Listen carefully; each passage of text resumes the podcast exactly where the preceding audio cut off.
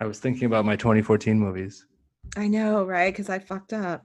All right, you got. I'm, cha- I'm I'm changing my year to 1946. What? Why? Yeah, because there's Because better movies. like these. no, the, the there's the movies there I've seen um more, so I can like actually comment better on them than Well, this is um, this is going to be short, and you can just you can do 1946 next time, or you could do it whatever you want. well, yeah, I can do whatever I want.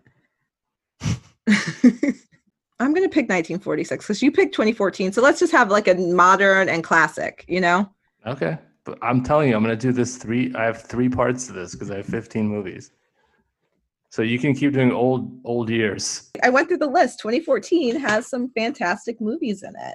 You know what it, what movie it has that I fucking hate? That one Best Picture that year What? was Birdman. Yeah, I just I didn't I didn't like Birdman, but you know what? Hey, Green Book won also, and I hated that. So they've got they've been doing some crap with the Best Picture. Well, if they have a history of doing that. But I saw Mhm. Birdman in the theater. Do you remember that movie?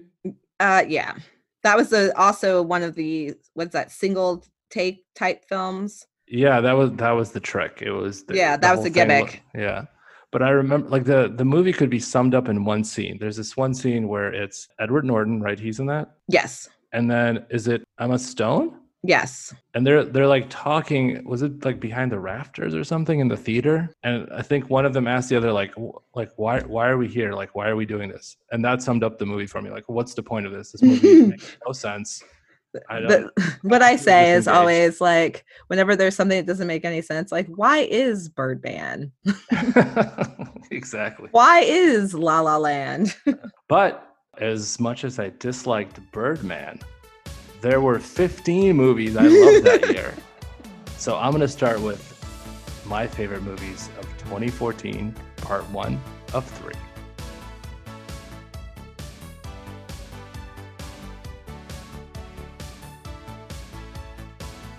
And this has three parts because Jake just couldn't get enough of 2014. And Sydney's going with, 1946. it was a very good year.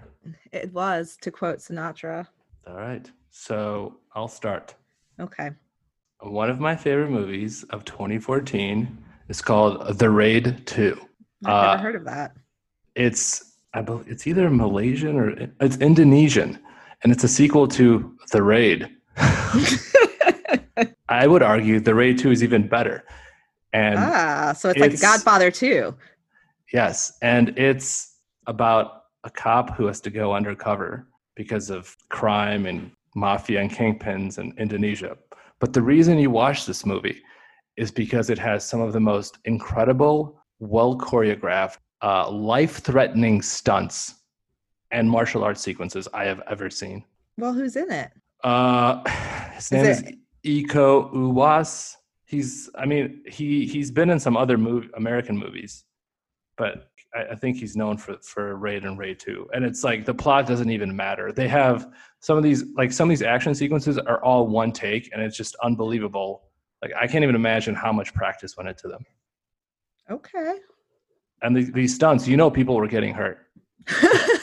they were nuts. The Raid Two. okay. What's next? You're next. No, we're gonna let's stay in the year. Let's not Alright. bounce back and forth. Also, a movie that I loved and saw in the theater from 2014 was Top Five, starring Chris Rock and Rosario Dawson. Do you remember that? Yes, I do remember that one. And Chris Chris Rock uh, sort of plays a version of himself. He's a very successful comedian whose movies are just terrible. And he's made another movie. I think. Oh, it's he's made a serious movie about that uh, slave rebellion in. Uh, or no, Haiti. It was uh, the Oh. Haiti rebellion. So he makes a serious movie and he's trying to promote it, but like everyone's expecting it to be to be terrible. And you see like scenes from the movie within the movie, and they're like obviously bad and uh, he lets Rosario Dawson, who's a reporter, follow him around for a day, uh, just to like do her story about him. And uh, it's called Top Five because part of the thing they talk about is his like top five favorite comedians of all time Mhm. in the movie, and it's got some amazing cameos from like Jerry Seinfeld to uh, Tracy Morgan, even a small cameo by DMX. It's really funny and it's a really good movie, and it's a really good Chris Rock movie, who's known for making really shit movies. Like the character. Yes. My third pick is called Eden. It's a French movie that chronicles the rise of electronic dance music through the life of a DJ. And it basically starts when I think he's in high school or college. He uh, begins working as a disc jockey at some club.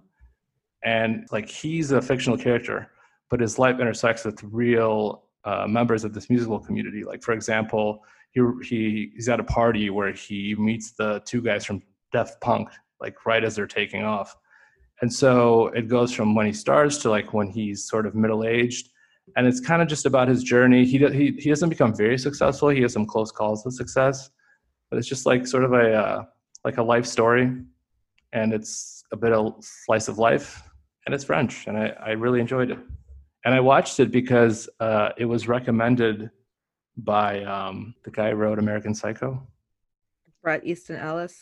Yeah, when his podcast used to be free, I'd listen to it, and it was one of his favorite movies. And this isn't a movie I would watch. Bret Easton Ellis, yeah, and I watched mm-hmm. it and I liked it a lot. Okay, I've never heard of that one. Uh, number four is going to be Obvious Child with Jenny Slate. It's a little indie comedy where she has to uh, navigate the murky waters of adulthood after finding out she's pregnant and thinking about getting an abortion. And I think it's a very very like humanistic and sort of comedic and awkward look at having to make that decision. And my last pick of my in my series of the best movies of 2014. Part 1. Part 1 is Force Majeure. This is on my list. I think it's on Hulu right now. Yes, you have yeah. to watch it. Yeah. So there's a remake that's coming out with Julie Louis Dreyfus and um, Steve Carell, right? No, Will Ferrell. Will Ferrell. Okay. And I just after you watch this, we can talk about it. But I don't think I don't think the tone and the intent of the original movie will be captured by this remake because that's gonna I think it's gonna go too much on the comedy side.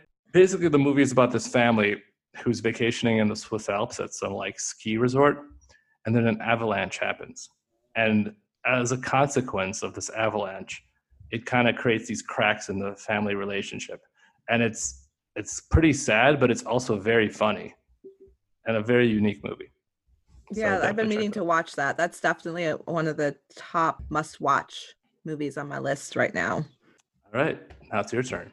All right, turning from 2014 to 1946. Uh, we've got a whole slew of films. This is the first year after the war, so film noir becomes like a big deal. And I've got one of the all-time best film noirs ever called Gilda, starring Rita Hayworth and Glenn Ford. It's also one of my all-time favorite movies.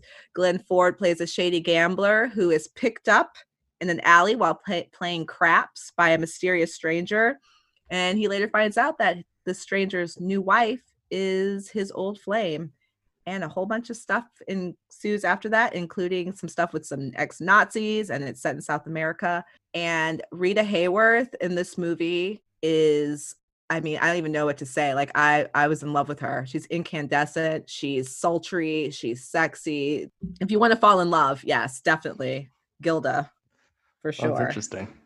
Yeah. I, I was considering recommending that like a couple weeks ago, but didn't get around to it. Um, my next pick is The Best Years of Our Lives, which also won Best Picture that year. And it is the story of three vets who return home to find that the glory of service isn't always welcome after the war. And it's cynical, um, but it does have sort of an uplifting message at the end, but it's not what you would expect from Hollywood in 1946 in the story about returning veterans. I mean, they struggle with unemployment, the breakdown of marriages, PTSD, and it's a fantastic movie. And it's directed by William Wyler, and I think he won Best Director for this movie as well. And it has some great performances by Myrna Loy, who is usually like a queen of comedy, but she has a great dramatic performance here. Uh, Fredric March, Dana Andrews, Teresa Wright, and yeah, I love that movie. I don't know if you ever heard of that. I haven't, but yeah, I mean, I would be surprised to see something like that in 1946. Mm-hmm. I mean, it's still a studio movie, but along with Gilda and um, my next pick, you can kind of see sort of the turning, how things are turning dark Um, and my next pick is The Strange Loves of Martha Ivers. And it's a noir classic. It stars Barbara Stanwyck, Van Heflin, Elizabeth Scott, and a very young Kirk Douglas in one of his earliest film film roles where he's a lead. And it's a story of sort of this woman who commits a murder as a child and the men who love her and her sort of descent into craziness. Wow. That uh I feel like I bet that movie was an inspiration for a lot of stuff I've seen. Or for filmmakers that have Martha Ivers? Yeah, because I feel like I've seen elements of that played out in more modern movies. Mm-hmm. But it's it's it's a good one. And then my next pick, I I mean at the time I guess they would have called it a woman's picture. It stars Joan Crawford and John Garfield, who is one of the most underrated, if not forgotten, sadly forgotten actors of the 40s in a story about a young guy. He's poor, and his mother buys him a violin. He is a prodigy and rises to the top of his profession with the help of a patron played by Joan Crawford. A love affair ensues. She's older than him, and then tragedy. But it's beautiful, and it's one of those 40s dramas that everyone should see, especially if you love classic movies and tearjerkers. Sounds sad. I don't think you would like it, honestly. I don't. Out of all of these, I was like, no. The one that you might like the best, though, is my final pick, and it's called The Stranger, and it stars Orson Welles as an ex Nazi living under a false identity in America. And his identity is discovered and it's sort of the steps that he has to take to not be found out by the FBI. And I think we always think of Orson Welles in terms of Citizen Kane, forgetting that he's a really good actor and it was in a lot of other movies before he kind of became a character of him caricature of himself later in life. And this is one of those movies. All right. Yeah, that does sound interesting. So those are my picks from 1946. Great. Well, join us next time when I will continue with part two of my three part series of the best films of 2014. And I'll probably pick another year. Another old year. Another old year. You've been listening to Two for the Matinee special picks. Bye.